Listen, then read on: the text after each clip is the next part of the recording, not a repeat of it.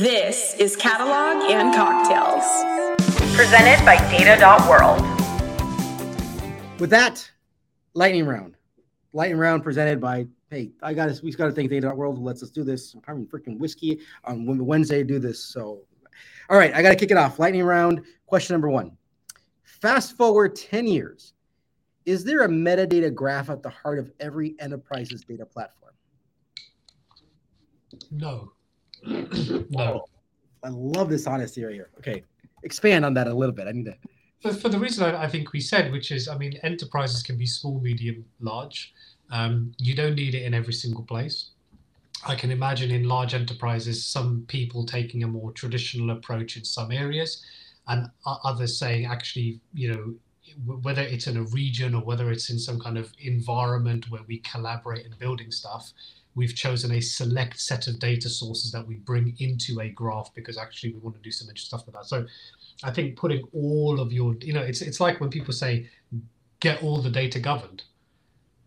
Really? you, need to do that? so I think there's different approaches for different bits, and not, not all of not all of it needs graph, even in a big enterprise. So no, it's not going to be one size fits all. No. no. That makes sense. I think that's very fair. Um, and 10 years, although it feels like a long time, isn't as much time as one might think, right? Um, all right, second question for you. Instead of yes or no, this is actually going to be multiple choice. So we talked about kind of an integration, golden record, and context kind of category of things, right? We talked about search. We talked about this, the map and the lineage and sort of the relationships, right? If you had to pick one, which of those is the most important? Ooh, a good one. I actually think some combination of the first two, right? Uh, I think the third one, I understand from the perspective of people who work in data IT platforms that, you know, I want to know where all the data goes. That's great. And I, I'm not downplaying that. But the value, the real value is in the combination of the first two, right? So, so the example of like the customer that I talked about, I mean, how, how many millions, billions have been spent globally on trying to master customer data? Right? And every five years, the same companies buy a new MDM tool to master. It's like, haven't you guys solved this problem already? right? How much have we spent on this, right? So I really think that that customer thing of connecting data and searching through that and discovering your version of customer with your attributes that make sense for you, that is just super powerful. That's super powerful. All right, next question defensive use cases, risk, protect, security, offensive use cases, new products, new insights, new value creation. Will the offensive use case ultimately win out? For graphs, yeah. For graphs, yeah. Because actually, I think to solve the risk use case, yeah, I mean, to be fair, graphs make it a lot easier to identify risk, right? Like, what's the risk of this data? Well, you know, I, I can I can know that, but I can see the implications. So I think graph makes it easier to detect the the impact of risk and it makes it easier to understand the value of data and unlock the value of data. But I think the, there's a big change for me, which is if you want to have the graph conversation, I, I think it's easy to talk about manual approaches when you're talking about risk because, like, okay, there's a fine, let's avoid it. I think going and saying, let's build a knowledge graph to avoid a fine, it's like, do we need to do that? But I think if you have a value focused conversation around graph, you're suddenly saying, actually, there's a lot of valuable stuff we could build there. And there's all these products at the moment that you're not going to be able to build. And you, you want to do a digital DeFi exchange, you need you need graph metadata. So I, I think it's a value driven conversation, uh, which is good. As data people, we want to have value conversations, right? We, we don't, we don't have risk all the time. Well, in your comment there about risk just made me start to have a bunch of thoughts around sort of the interplay between graphs on one angle, one side, and then like policies, processes, workflows on the other side, but that that's going to have to be a topic for another day because I think that there's a whole interesting thing to explore there. Yeah.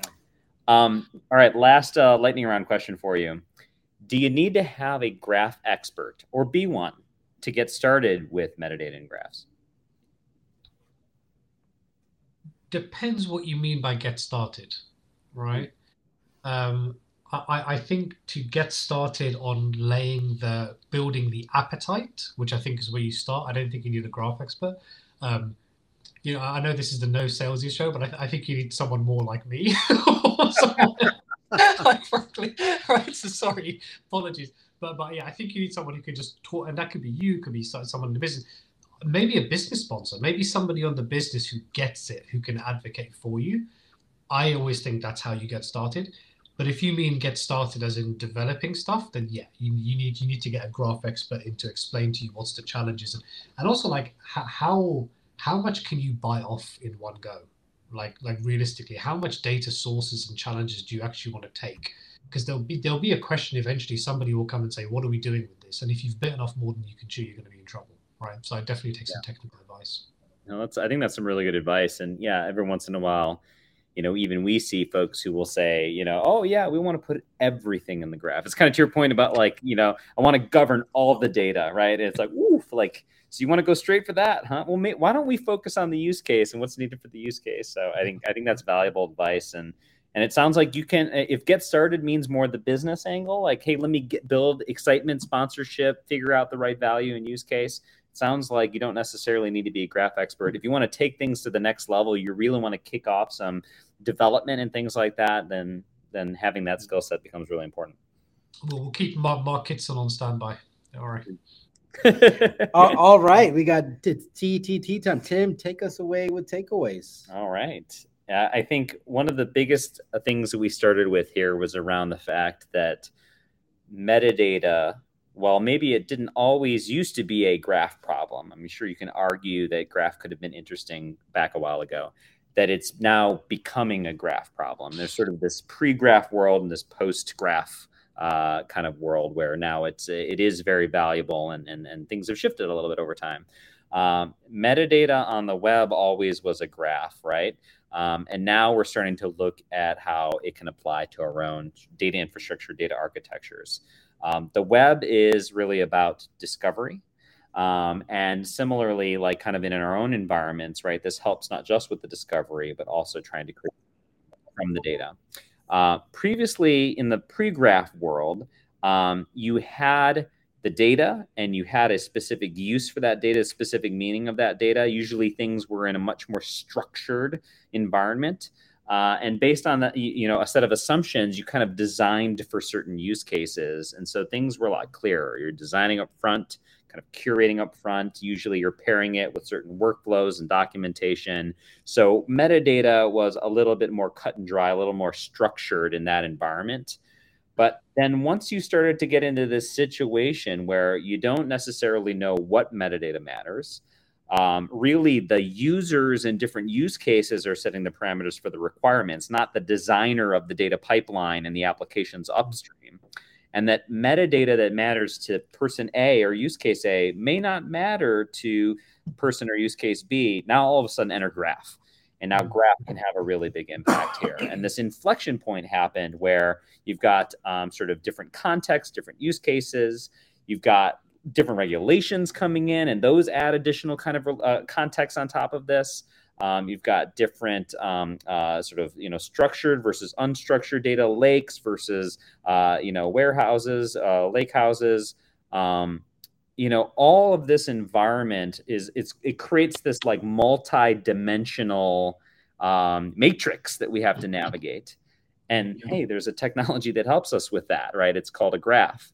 Um, and so I, I think this set up a really good kind of context for like why maybe graph didn't have its moment in the world of metadata management before, but now knowledge graphs, metadata and graph is really having a bigger impact. Mm-hmm. And, and Juan, what about you? Where, what, what were your big takeaways? So, first of all, I love how we got to these three very concrete use cases we could take away. So, what are the use cases of having metadata in the graph? Number one, it's about integration and context, right? Uh, you you can't have and can't have, consider anymore having the golden record of a customer. You have that customer graph because there's just so many relationships. Businesses are dynamic, circumstances changes, right? You can't.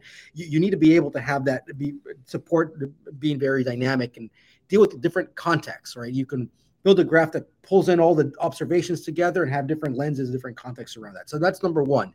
It's connecting, integrating data, and providing different context.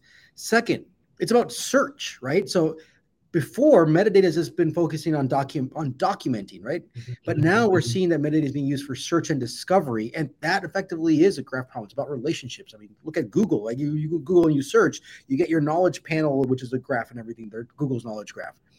And third, it's about really creating that map.